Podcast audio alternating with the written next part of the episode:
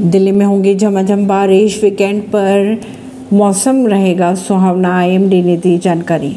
देश की राजधानी की अगर बात की जाए तो नई दिल्ली में बारिश से मौसम बदल सकता है। मौसम विभाग के अनुसार शुक्रवार को नई दिल्ली में मध्यम तीव्रता की बारिश हो सकती है। मौसम विभाग की माने तो कल से नई दिल्ली में बारिश का सिलसिला वापस से शुरू हो सकता है। परवीन नई दिल्ली से।